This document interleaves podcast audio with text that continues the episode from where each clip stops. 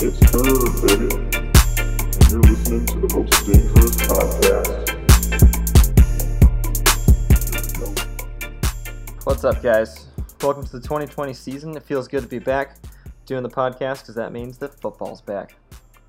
On my first podcast of the year, I've got the draft recap, got some news, I've got the pop, lock, and drop, you guys' favorite segment, and my predictions for the best and the worst of the year at the end of the season.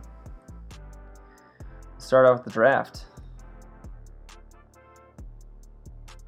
We had our draft at the end of August. This was the first thing that made me think that this season might actually happen.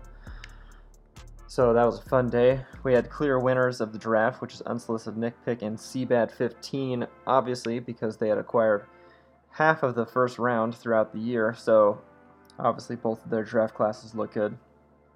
I'd have to say that the best trade of draft day was my trade of the backup quarterback of the Bears to Cameron for the starting running back of the Packers in 2021. It looks like Cameron was competing with Greg to acquire the most backup quarterbacks on draft day, but I'd have to give the edge to Cameron because he already has Marcus Mariota, and Mitch Trubisky would be a backup by the end of the year. All right, we got some news. This is your MDL News Update, brought to you by Uncle Kurt.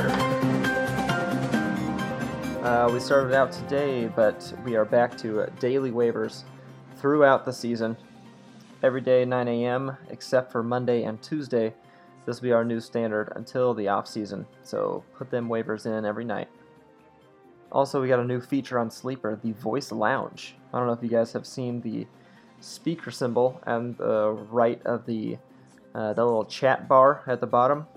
You click on that speaker, you will enter the Voice Lounge, where I assume we all have some kind of fun version of a conference call on Sleeper app. So I don't know, maybe we could do that on game day or during waiver periods.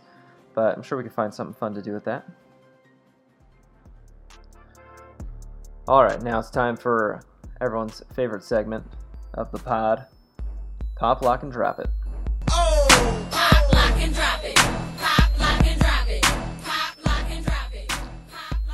On Pop, Lock, and Drop It, I give you my pop, which will be the highest score of the week, my lock, the lock to win, and my drop, where I pick a favorited team to drop the ball. My pop of the week is JDL 55. His quarterbacks and running backs are insane. Mike Evans probably won't even play, and I don't care because Mahomes, Jackson, CMC, and Kamara are going to have like 115 points for themselves. And if the rest of your team can do just decent, Jake, you're going to be the highest point getter of the week. My lock of the week is Cam Land. The only reason the projections are so close in this matchup is DJ outshot his projections with the first game on the Texans. So Roach Coach is looking a little better than he is. Cam Lane's my lock. The drop of the week. And it's hard to say this because his team looks so good, but the unsolicited Nick Pick is going to drop the ball this week. His top quarterback and running back are up against the tough Pittsburgh defense, and haha Clinton Nix is about to have four of the top 10 receivers in week one. Clyde was fun on Thursday night, but it's not going to be enough for unsolicited Nick Pick this week. He's going to drop the ball.